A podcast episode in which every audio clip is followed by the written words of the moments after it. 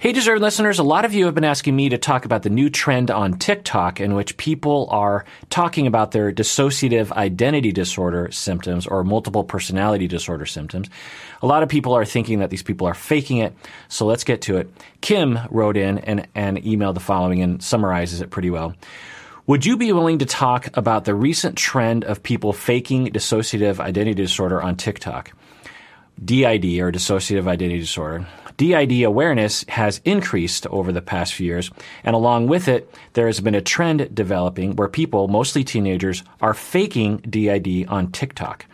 A year ago, I believed in DID, but after seeing all these fakers on TikTok and the arguments presented by other psychologists who don't believe it's a real disorder, I'm, I'm convinced that they are all faking or have been brainwashed by the same mechanism, mechanisms used by harmful psychologists during the satanic panic era to implant their patients with memories and experiences. These people on TikTok are pretending that they are people of color. They pretend they are fairies. They pretend they are a thousand year old wizards.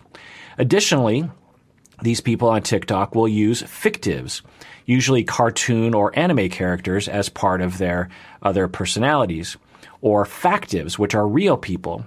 And I feel this is damaging, especially to the real people the factives are based on. Namely, Bo Burnham has many people claiming they literally are him, and when speaking to these people, you must address them as Bo Burnham. A few influencers have already spoken out and asked people to please stop posing as them online. Would you please be willing to speak about this trend? Yeah, so first off, dissociative identity disorder is real. It is absolutely real. I could talk about all the research. I could have guests on the show, and all, and I have had. I actually I had one guest on the show, and you can listen to it. It was an episode from 2019, and you can find it on our website, and you can also find it on YouTube. It's called Her Story of Erotic Transference and Dissociative Identity Disorder. It's a wonderful um, interview, and you really get a sense for dissociative identity disorder in that interview. But I've done episodes, other episodes. I did. An, I've done some deep dives available to oldie patrons. Again, you can go to the website and search for those. And if you become a patron, you get access to those. All the trauma experts and dissociation experts that I know of absolutely will state and uh, find that dissociative identity disorder is real. It isn't something that is completely all faked. Now, having said that, it can be faked, and it has been faked in the past, sometimes famously, like Sybil, the book and the movie in the 70s uh, talks about a case or it was revealed to be a fraud. And so, and it continues to be faked. In fact, one study found that 10% of patients claiming to have DID were indeed faking it. Usually by overdoing their symptoms, it was clear that they were, they were faking it. Usually when people are faking it, they're trying to get out of a crime, they're trying to manipulate people in some way, trying to get attention or something. However, another st- set of studies have found that it's actually difficult to determine the difference between someone who's faking it and someone who legitimately has DID. So we have to take that into consideration. So regarding whether or not it's a real thing or not, again, take it from me and take it from all the experts when we talk with people, and I'll get more into it later. It's it's really clear that it's real. There, most people, in fact, everyone that I've talked to that presents with DID they're not getting anything out of it. In fact, they're getting a lot of negative things out of it: stigmatization, um, demoralization. You know, just a lot of things that you wouldn't want. You know, the the the idea that somehow faking that you had a mental disorder somehow you you have a net gain that usually isn't isn't the case. The other thing to think about is how do we know any of the disorders are real? And even taking it further, how do I know emotions are real? So, for example, when someone is sad and they tell me that they're sad, how do I know they're not faking that they are sad? I can't know. I just have to take their word for it. I might see certain markers, so certain things might cohere. They might be crying. They might typically not be lying to me, or there's not a lot of evidence of them lying to me. But I'll never know. There's no blood test for sadness. I don't know. I just have to take their word for it. The same with depression. If someone suffers from major depressive disorder, I have to take their word for it. Could they fake it? Absolutely, you could fake ma- major depressive disorder, and some people do. The same goes for dissociative identity disorder. There's no way to really know if someone has it. You can't take a blood test for it. You, there's no biological marker of it. But take it from me, the experts who actually will treat this, they absolutely believe that it is a real thing, as with all the other disorders in the DSM. And they also recognize that some people will fake it. And the experts that I know are pretty good at detecting when it is fake. There's usually ulterior motives that people will present, like they're trying to get out of a crime or something. And then we start actually trying to make sure that they're not lying about it. But it'd be very, very strange for a patient to come in. And the, the other thing I'll talk about is when people present in our office that have who have d- d- dissociative identity disorder, they almost never present with DID. They never they almost never say I have DID. Usually they present with depression or their relationships are falling apart or they're uh, suicidal or they're having lapses in memory and they can't figure out why. And then we start the interview and we start talking about it and then we figure out, oh, there's these different alters a lot of people come into treatment, they don't even know the other alters exist, or one of the alters that commonly will front the personality doesn't uh, isn't fully conscious of the fact they kind of know there's other alters, but they don't really know. And some people are very terrified of it. So the other thing that you talked about in your email is that it was, you know, there's a history in our profession of occasionally we will induce things in our patients, meaning that we will influence them, brainwash them in a sense to believe certain things, like they were sexually abused. There's a lot of famous cases in the past. And that happens sometimes. And psychologists, clinicians can also induce dissociative identity disorder in a client. They wouldn't actually have, the patient wouldn't actually possess DID, but they would act like they did have it, and then the client and therapist would just brainwash themselves into believing that it, that it's there. And that happens. But a lot of other disorders are also induced. So just because DID has been induced, just because DID has been faked, doesn't mean they all are fake or they all are induced. And frankly, when lay people claim that it's always fake, they are harming people with actual disorders here to say that it's all fake, it's all a conspiracy, it's all just trying to get attention, there's enough stigma out there already. We don't need to add to it. Now, can it be faked? Is it faked? Yes. But is it all fake? No. Now, it might be good if I talk about dissociation in general for a second. When we are young, when we're children, zero to six or something, we have an innate mechanism available to us, uh, apparently, to help us cope with trauma and with fear. So when you expose a zero to five year old child to chronic and intense fear through abuse or chaos or war or something, and the child is experiencing, this chronic terror, sometimes at the hands of their parents, then there's this mechanism available called dissociation, and there are various different forms of it. Some of it you kind of check out and become hazy and almost in a trance. Other times you depersonalize, and other times you develop dissociative identity disorder. All these are dissociative mechanisms that are actually useful to humans when they're very young so that they can cope with trauma that is happening.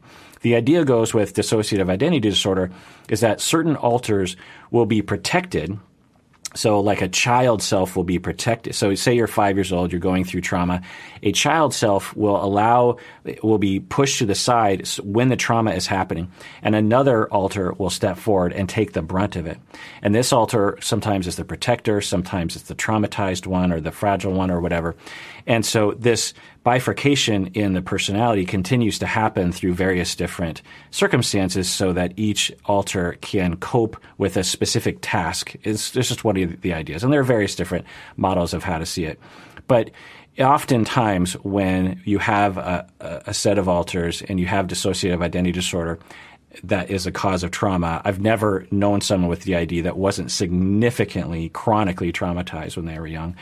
Ritualistic abuse, this kind of thing then you as a as a young person you have this ability to cope with a very very difficult situation you can survive it mentally and the problem though is that once you develop that mechanism of dissociation whether it's any form of dissociation it typically will last into adulthood when you don't need it anymore.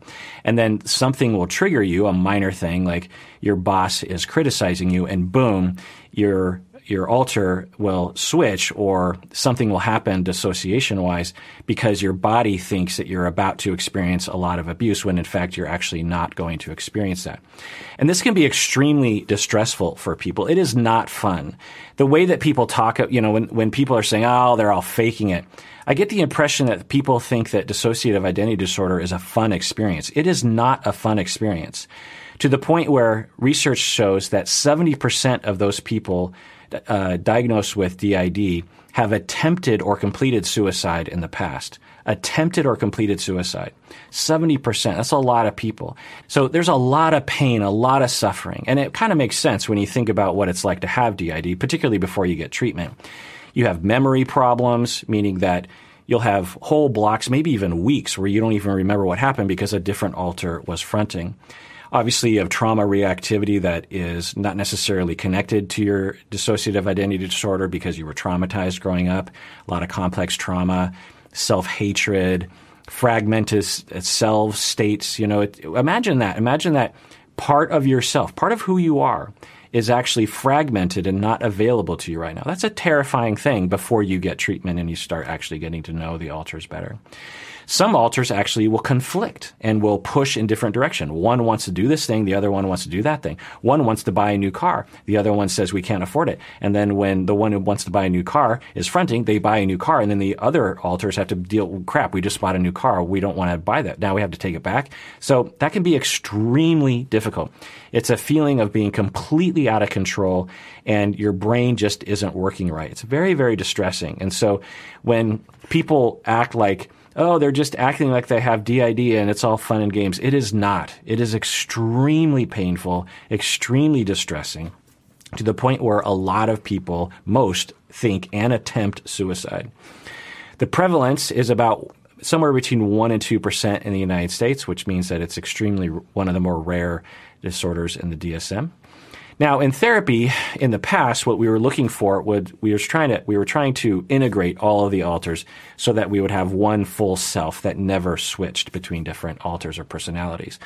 But we learned over time that that is extremely difficult to attain, and to try that actually can harm people. So we might try that a little bit, play around with it a little bit, but usually we switch to a different um, uh, treatment goal, which is to uh, do the following. One, we want to help the person become aware of their disorder. And we want to normalize it and destigmatize it for all of the alters because that's the other thing in therapy. You have to provide therapy for each of the alters. And typically there's around, you know, 10 to 20 alters, maybe five. And each of those alters need therapy.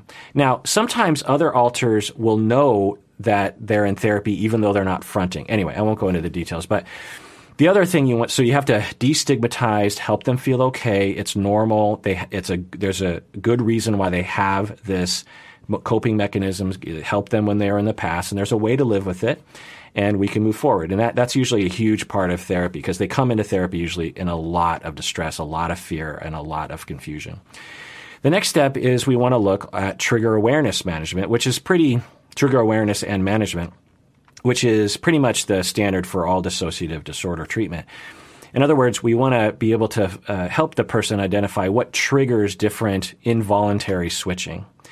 What sort of, you know, situations, whether it's someone that's criticizing them or maybe they're stressed out about paperwork or something. You know, whatever it is, they will uh, become aware of it first. You know, so, oh, I, I noticed that when this happens, this alter seems to come forward and helping them to understand that.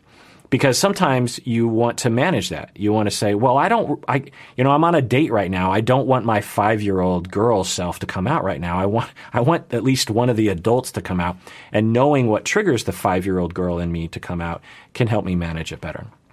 The other thing we want to do is we want to bring in all the family and friends and say, let's all work on this together. You want to have a coming out, if you will, and say, I have dissociative identity disorder. And I think that's what TikTok actually has to do with. I think some of the people on TikTok are actually in that step. They're saying, I'm coming out and, I, and I'm, I'm sharing my experience, which is important to do because it destigmatizes, it lets people, because you need to have everyone else involved. You know, if you're married to someone, your spouse needs to understand that you have different alters and what triggers those things. and how to communicate which each, each, with each of the alters. Uh, the other thing we want to do is we want to have cooperation between the alters. We want different alters to get along and, and have harmony between them because it's not always true. And then the last most long-term thing we want to do is we want to begin the he- the healing process, which takes a long, long time through corrective experiences. And you can hear about that in that episode on uh, her experience of her experiences of erotic transference and dissociative identity disorder. She describes that pretty well. Um, now, hopefully, at the end of this process, you know, or when we're getting into the later stages of therapy, the person with DID can accept themselves, they can love themselves, they can come out of the closet, they, they're getting support from others, and they're able to advocate themselves. And some people at this point will start calling themselves we. They will say, We are going out. We, we want a new car, that kind of thing we as a system. Okay, and some people will even name their systems because you, you have this group, and so you want to name it, you know, like the Tyrion Lannister system or something, or the, the strawberry system. That's fine. Not everyone does it. Okay, so let's get to TikTok. When I, I've watched a lot of the videos on TikTok, and what I can say is that it's nearly impossible to tell if an individual TikTok video about DID is real or if it's fake. These are one minute videos, you know, three minute videos as someone who assesses for DID, I'm here to tell you it takes a long time to understand one, if they have DID, and two, if they're faking it, right? But my take on it is that first, everyone just needs to slow down. There's a lot of people criticizing people on TikTok who are talking about their DID. And a lot of hate and almost bullying on them, and a lot of assumptions that it's fake. And I don't really know why people are doing this to those individuals even if they are faking, really. People don't usually fake for no reason. There's usually something going on there. If someone is faking anything on TikTok, it's usually coming from a place of pain. And so for us to pile on more pain to them and ridicule them, I just don't understand why you would want to do that. If, it's probably not harming you that they're posting a fake video on TikTok. So you really want to ask yourself, why am I so worked up about this? Why am I so worked up about this very small niche thing going on at TikTok? Is it does it something does it have something to do with myself? Am, am I seeing something in myself and these other people through projection and attacking it on the outside instead of attacking it on the inside? Am I jumping on a bully bandwagon? You know, that's a thing on the internet. So I just want everyone to just take it easy, take a breath. You know, all right. The next thing is my observation of TikTok is that some seem legitimately real to me in terms of these people probably do have dissociative identity disorder. Again, it's impossible for me to tell, but from the way they're talking, they they're not being sensational about it. They are, you know, talking in a mature way. They're trying to raise awareness. They're not using their alters in a sensational manner. They're not even necessarily trying to entertain. There's a lot of people on TikTok that are just like, hey, I have DID, and they're just talking about it. And I don't know if they're legit or not, but um, it, it seems like it's a good possibility that it's, that it's not faking. Now, can someone have legitimate DID on TikTok and also make a cringy video where you go, oh, that's sort of gross to me. Yeah, absolutely. You know, can someone with depression make a cringy video? Yeah. Can someone with social anxiety make a cringy video? Yes. So just because it's a cringy video where you're like, ew, this isn't the tone or this isn't the sort of art that I like to consume, uh, that doesn't necessarily mean it's fake. It just means that you're cringing to a video. Now, on the other hand, some of the videos do seem fake to me. I can't tell for sure, but some of the markers that sort of hint at some faking going on is when people seem uh, really thirsty for attention and they're uh, uh presenting it in a way that almost seems like it's for entertainment's sake and not necessarily for raising awareness sake or for self-expression sake. I don't know. You, you can kind of tell. Again, I'm not saying they're fake. I can't tell by just watching these videos. Now, can someone with DID make a video in which it's like so some of the people were making videos in which they were rapidly switching they would be recording and they'd be in one alter and then boom they would be another alter and then boom another alter and that's possible, but it's not very likely. It's certainly possible, and I can't know for sure. I mean, certainly there are some people like that. And some people actually have a lot of control over their switching. Usually people don't have that much control over their switching. So when I see rapid switching and doing it for entertainment value, and they're frankly young, uh, because you know younger people. Uh, I don't know. I don't want to be ageist, but um, yeah, like I'll just say for me, when I was 16, and if I had TikTok back then, I can't imagine what kind of embarrassing things I would have created on TikTok, honestly. So I'll just say that. But um, the other thing I'll say is that switching can actually be very distressing for people, even after they've been in recovery for a long time. It can cause nausea. It can be very distressing. You can feel like you're passing out in a sense, or you can feel you can become disoriented for a while as you're switching. So it's not like switching is like, hey, I'm John. Hey, I'm Steve. And it, it's, it's, some people can do that, but usually it's, it's not a pleasant feeling. Because just imagine, you know, just imagine you're sitting there, you know, watching TV with your friend, and then all of a sudden you switch to another personality, another alter comes forward, and you go away. That's not a good feeling. These are different selves, different alters. And So it, it's not like just adopting a different identity. You know, like for me, um, sometimes I'm a jock because I like to watch football, and I played football as you know when I was a kid, and so sometimes when I'm around other jocks, we'll jock out. Some I was a theater kid as well, so sometimes, but it's all me, and I, I, I don't have. It's not a it's not a switching of of complete alters. It's just a, a different persona that comes forward. Anyway, so the other thing that I'll say is that some of the people seem potentially delusional, psychotic, schizophrenic, etc.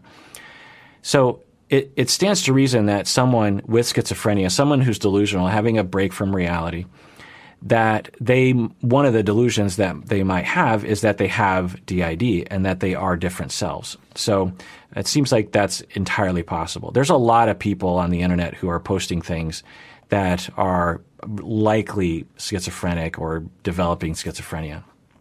So that's another possibility. I can't tell, obviously. Now, why would someone fake? That's a good question. You know, it's a good question to ask. Why? Why would you fake this? Well, one, I think it's because we've always had a fascination with DID. I think we clearly, at least in our culture, in the United States, have a we have a fascination with it. Fight Club, Tyler Durden, The United States of Tara, which is a TV show, Split, the M Night Shyamalan movie.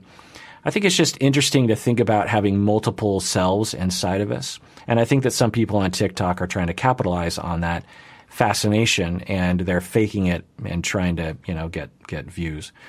Another reason why I think people might be faking DID on TikTok is because we currently have a lot more fluidity regarding identity in general.